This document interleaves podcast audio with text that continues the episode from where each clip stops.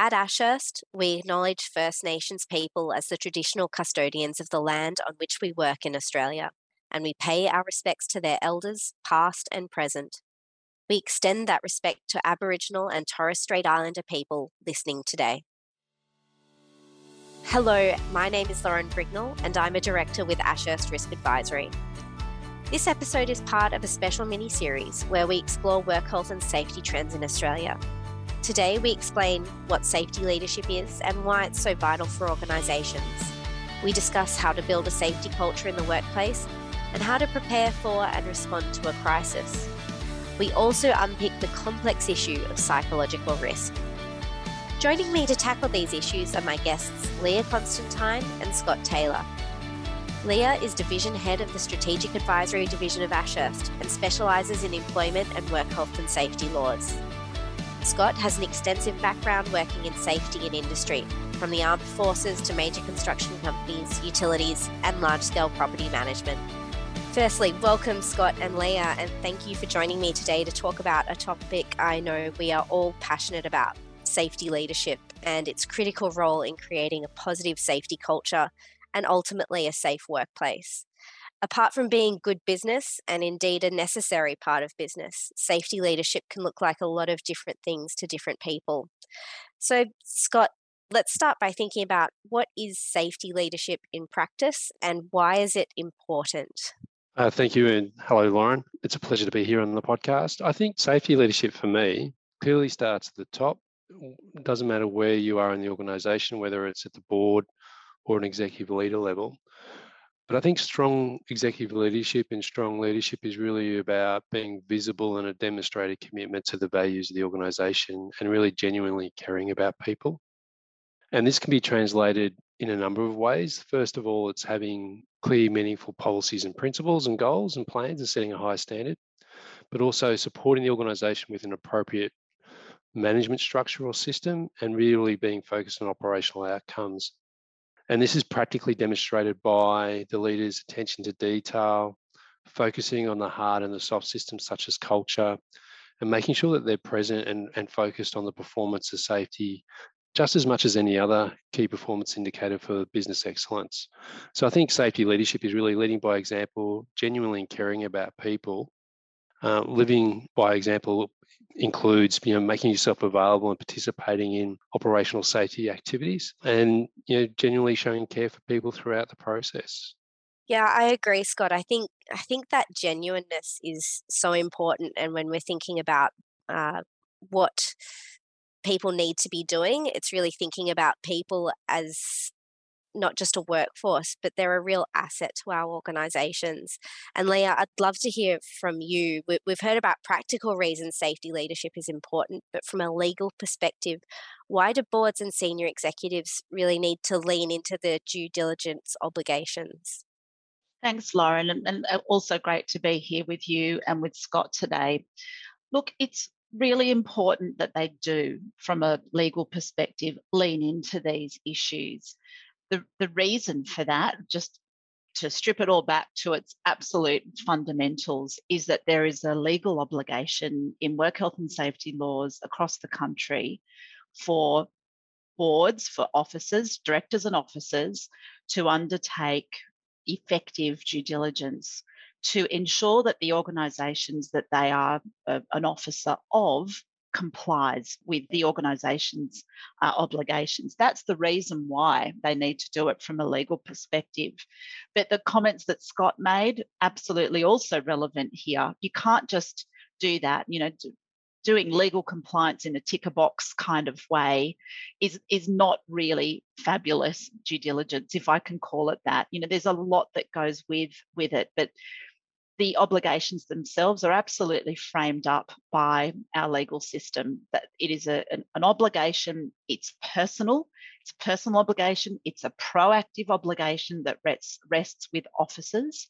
So that's why, from a legal point of view, it's absolutely critical that boards, directors and officers lean into this issue and actually understand what their legal obligations are, and then do the hard stuff, which is actually thinking about and implementing the steps so that they can comply with those due diligence obligations. So that's that's the legal reason. Thanks, Leah. And sort of moving through that as a practical example, I thought we might be able to talk about moments of crisis, which can be a time when safety leadership is really put to the test, uh, when serious incidents happen or serious issues come to light in organisations. How do you see leaders getting ahead of these matters before they happen and, if necessary, after they emerge? Well, unfortunately, Lauren, I've been in that situation where I've been involved in many moments of crisis uh, with organisations.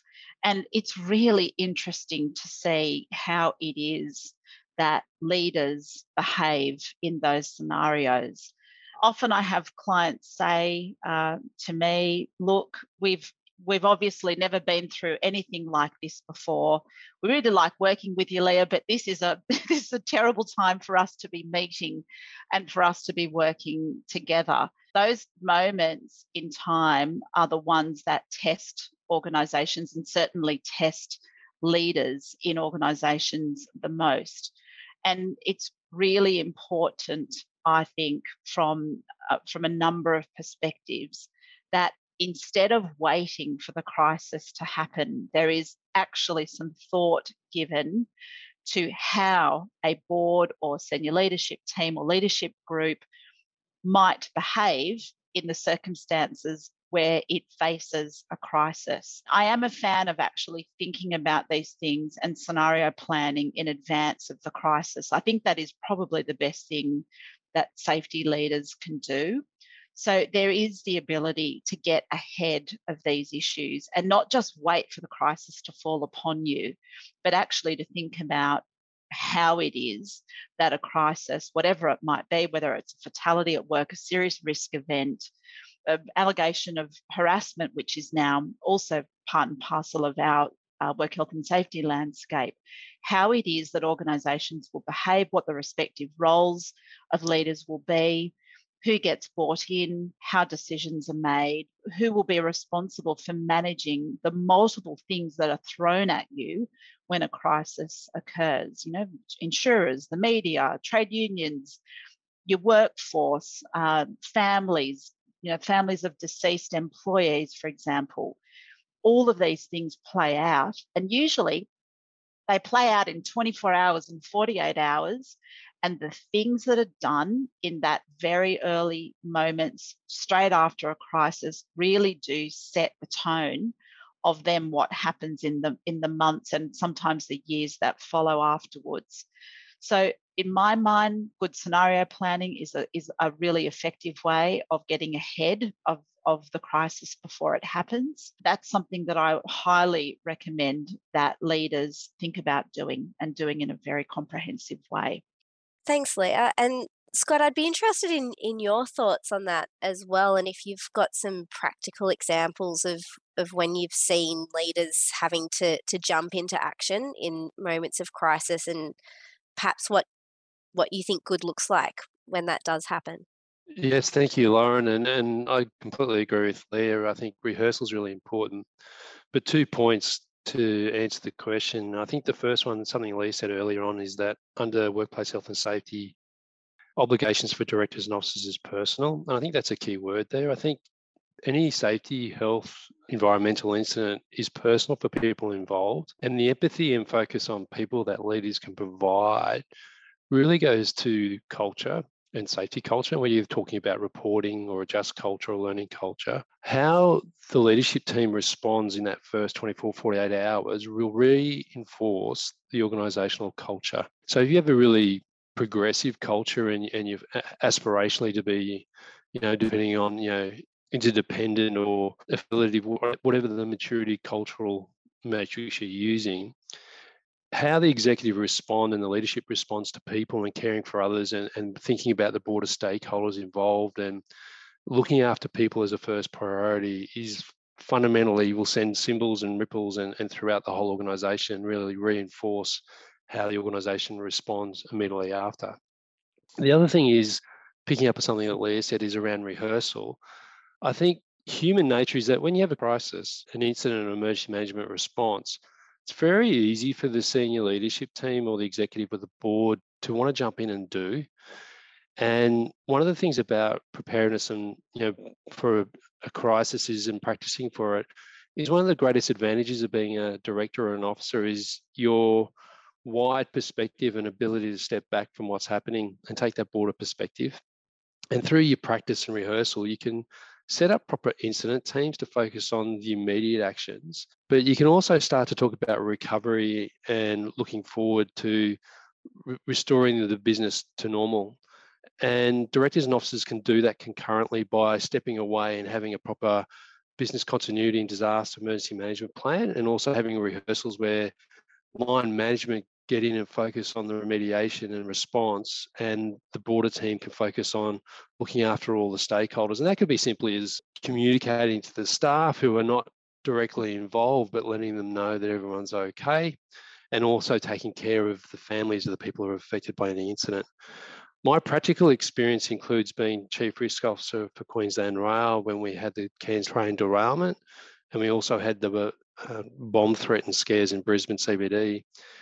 And the executive and directors board's ability to maintain composure, a sense of calm, a focus on people, a care, following the process, not making any assumptions and letting investigations proceed, really reinforced an open, collaborative culture for the organisation. And that was really important for the board and the executive to take a broad perspective and, and look after people and all those stakeholders involved, including letting staff know and, and family and of the people affected.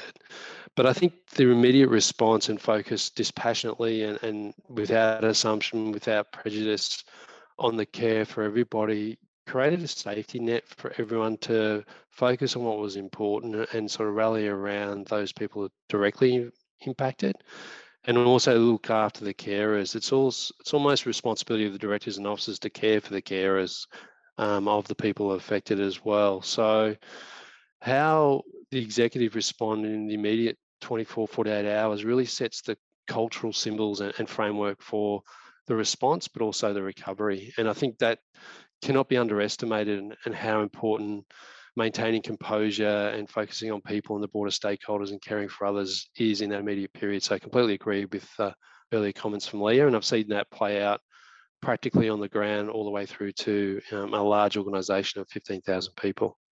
Thanks, Scott. I think that's a, also a really interesting segue into a, another discussion point I wanted to have with you around psychological safety, which for our eager listeners, you will have heard quite a bit about this in some of our previous podcasts, uh, including on cognitive endurance and psychological safety in particular.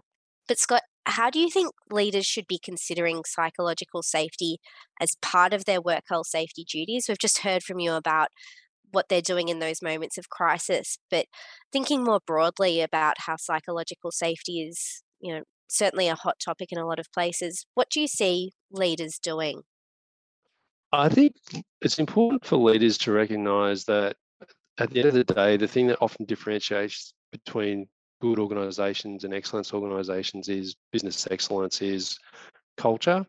And today, a lot of language is spent around diversity and inclusion, and the second part of that is inclusion, which is really important. So we're encouraged to create multidisciplinary teams all the way from the board to the front line. And I think psychological safety is really only achieved when everyone in the organisation, all the way from the top to the bottom and back up, feels comfortable and safe to talk about their vulnerabilities. And everyone goes through vulnerabilities, whether they're through an event or an incident or a life experience. But when people are feeling comfortable in a diverse and inclusive culture, say, I've got an issue, or you know, I want to question that, or I'm walking past someone doing the wrong thing and I, I don't think that's right, or someone's not complying with drug and alcohol and I've got to feel safe to report it, that's when you've nailed it. But that really comes from the leadership of the organisation at the top, and that's the board setting the, you know, the recruitment of the C E O, the performance of the executive, where they're focused on the K P Is, the R E M framework. But it really comes to diversity and inclusion. And I think organisations that can create, you know, psychological safety at a frontline perspective where everyone can look after people, and practically people call it, you know, looking after your mates is one of the things that you'll see in some of the operational things. But when every individual in the organisation feels included and part of the process and feels safe, that's when you've got it secure. And only then can you really hear the excellence in, in safety culture, I believe. Lauren, if I could just add something to what Scott has just said. There is something in this for officers to do, and I think there's an educative piece at the very at the very outset, because I think for a long time leaders have been focused very much on physical work health and safety. We all we all know about that. That's what we've been talking about for the last thirty, forty, fifty years, and that is what the work health and safety laws have been pri- primarily directed towards. The last ten years, probably in that time frame, we have seen a shift, and in, I think through COVID and now coming hopefully out of COVID, we've seen an absolute and utter shift and focus on the non-physical aspects of work health and safety. The, the, the health bit of the work health and safety, the middle, the middle word of that of that combination, I think has been probably downplayed a little bit. And we're now seeing a, a very significant shift. And I think what officers and leaders and organisations need to get their heads around is that our regulators are looking at psychological, psychosocial risk in a way, in the same way that they have tr- traditionally done for physical risk. And I don't know that that's really well understood uh, across industry. It's, it's absolutely critical that all the things that we think about for physical safety, we now put into the non-physical aspects, so those other aspects of safety, including psychological safety that, that Scott has just talked about.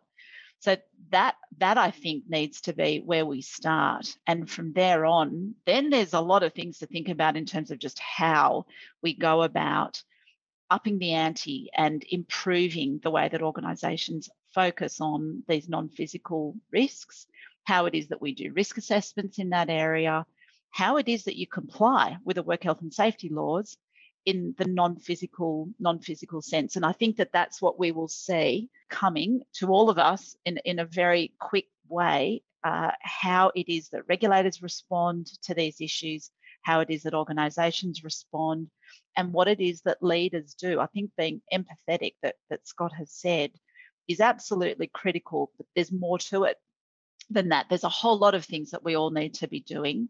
And I, I think many organisations will really need to shift their focus and think about the ways in which psychological safety in the workplace, being vulnerable, doing all the things that Scott just said, which I agree with, all of those things, how do we bring them into the mainstream? How, how are those things not just for H R, you know, they're, they're not just, they're, these are not things just for the human resources department, they're things for everyone. And they absolutely start uh, at the top, and, and it is a is a culture that, that the top sets will very much impact on our success or otherwise in this area of non-physical safety. So I just wanted to add those comments too, because um, the legal the legal aspects here are absolutely fundamental also. I think that's an excellent point. I think a practical way to think about taking that holistic systems thinking to managing safety performance as part of your broader business performance management framework is the James Reason Swiss cheese model.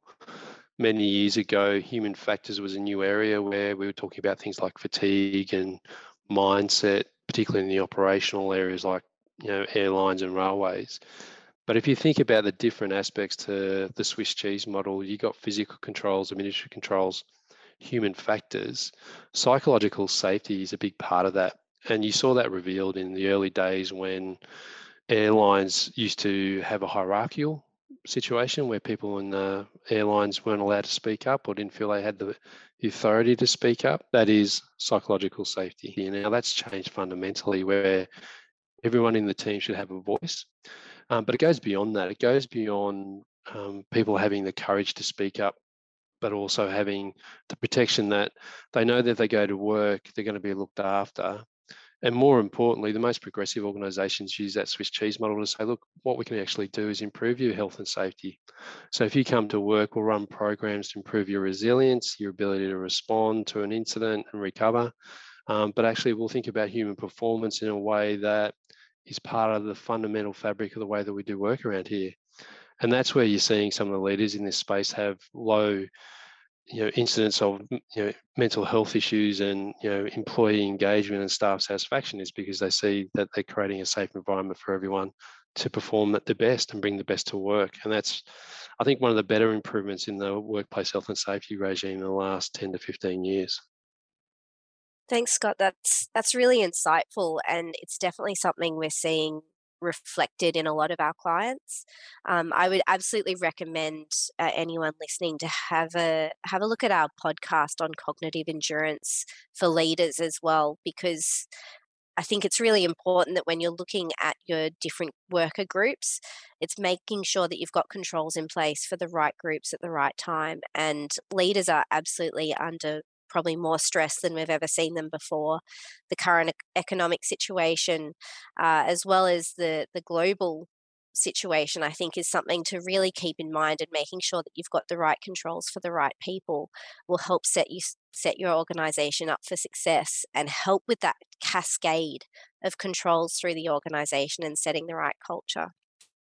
All of that said, and we have already touched on it, but I thought it would actually be really useful to our listeners to think about the practical things that need to be in place. And Leah, I'd love to hear from you about what you think leaders and their safety teams, and frankly, everyone uh, who is a leader in an organisation should be doing to demonstrate their due diligence or how they're exercising their personal work health safety duties. Thanks, Lauren. Well, they should be doing lots of things. So let's start there. Um, first and foremost, the thing that, that frames all of this up is actually to have a proper understanding of what due diligence obligations actually mean. So get yourself educated. That's the first thing. And that's just not leaders, that's everyone. So across the organisation, actually understand what what your legal obligations are and what the framework looks like. That's only the, the very starting point. Then in terms of the due diligence elements, and many will be familiar that there is a definition of, of what due diligence means. It's non-exhaustive in the work health and safety laws. There's six things that officers need to be thinking about doing. It's really important to grab each of those and think, okay, well, if here's element number one, what is it that I need to do to make sure that I am familiar with my work health and safety duties? Element number two, what is it that I need to do to make sure that I understand the hazards and risks in my business? And just little things like asking officers, what are those hazards and risks? Do you actually understand what they are? Can you can you articulate what they are? This is not a memory test, but it's actually uh, having the ability to think about hazards and risks, understand how it is that organisations actually control those things, and then for officers and others in the organisation to ask themselves, how is it that I can contribute to the best um, implementation of that control? Or if I see something that that I don't think sounds right, feels right, then what is it that I do to, to escalate my concerns? One thing that's really important about demonstrating due diligence is that due diligence is, yes, it's a proactive obligation and a personal obligation, but I don't think it's something that any particular individual can just do alone. You know, if I went around with my due diligence elements and tried to exercise due diligence by myself, you know, in in a in a in an organization, that's not going to be successful, because I actually need information from others. So I need information about what is going on from a safety point of view within within the organization.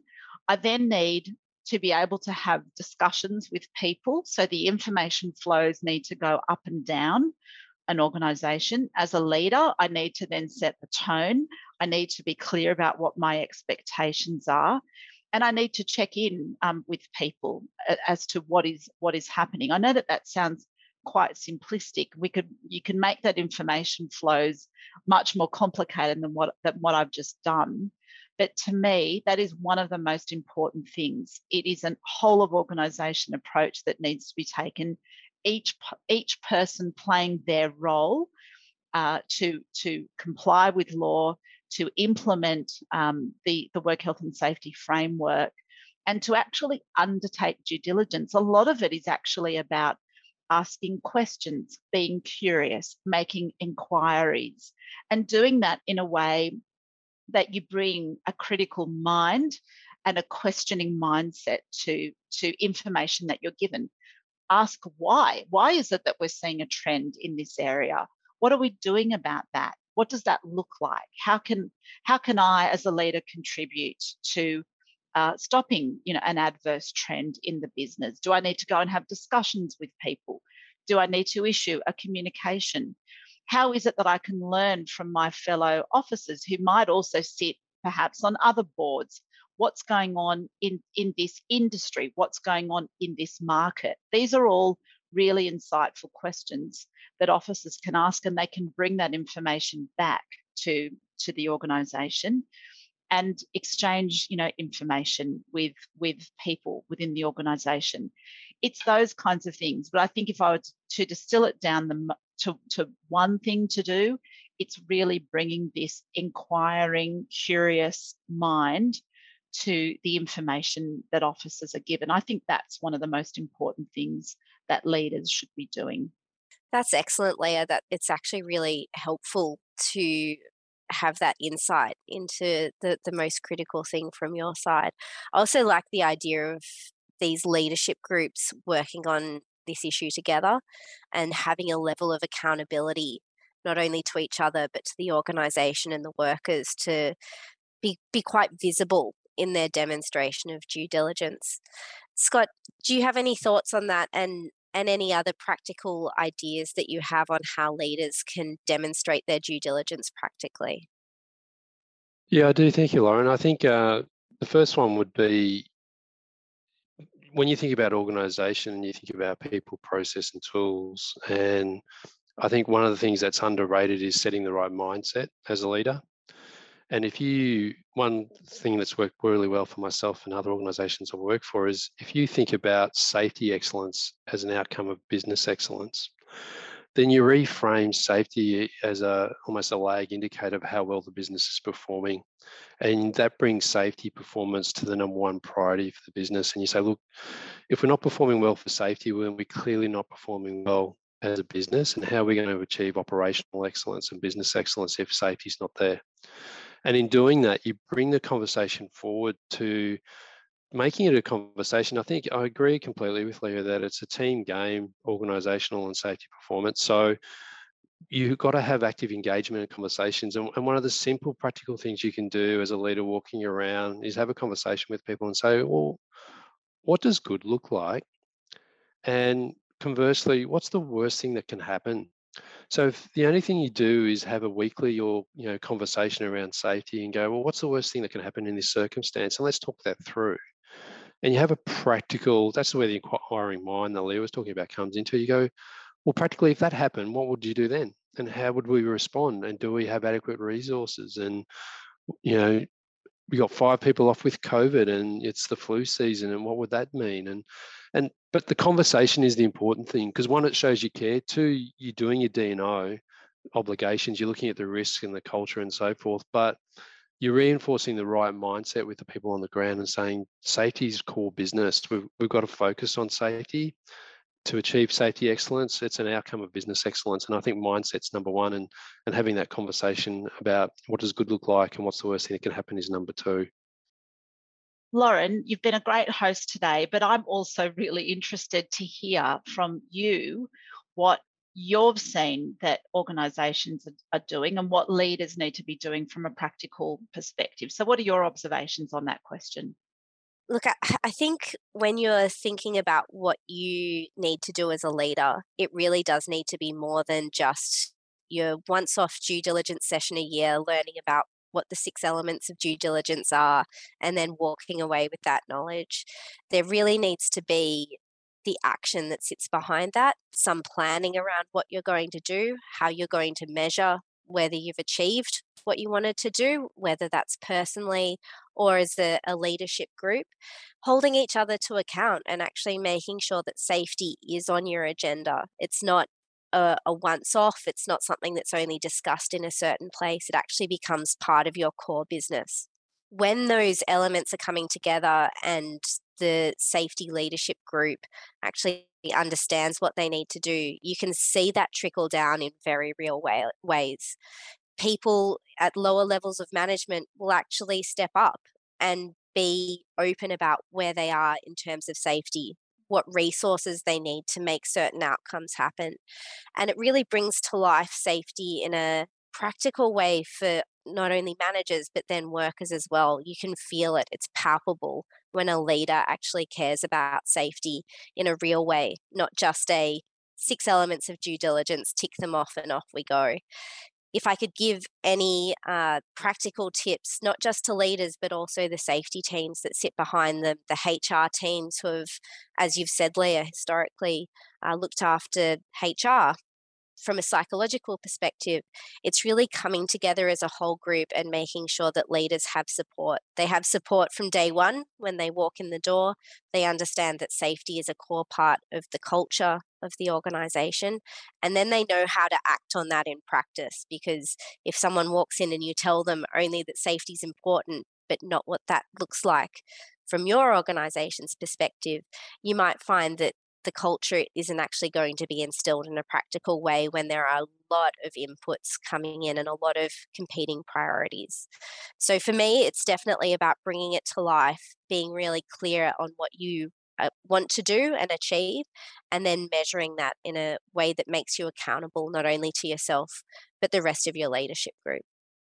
Thank you again to Leah and Scott for joining me today to talk about this important topic.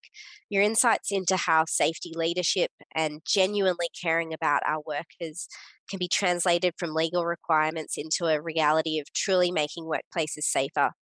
It's just been incredibly insightful, and I'm sure our listeners will have picked up on some opportunities to consider how they are managing their personal duties and potentially what more needs to be done to make their workplace as safe as reasonably practicable. Thank you, Lauren, and thank you, Leah. It's been a great conversation, an excellent reminder not to become complacent and how important having a chronic unease around workplace health and safety is for all leaders and all people of the organisation. So thank you for your time. Thanks very much, Lauren, and thank you, Scott. I've really enjoyed being part of this conversation today. I think we've covered some really interesting ground. Uh, and, you know, it's always it's great to learn from each other and to hear about what, what organisations are doing. So I really, really appreciate the opportunity. Thank you for listening. This episode is the last in our Work Health and Safety Trends mini-series. To find out more about our podcast or listen to our previous podcasts, head over to ashurst.com forward slash podcasts. To ensure you don't miss any future content, subscribe to this podcast via Apple Podcasts, Spotify, or your favourite podcast platform. And while you're there, check out our other episodes and feel free to leave a rating or a review. Thanks again for listening, and goodbye for now.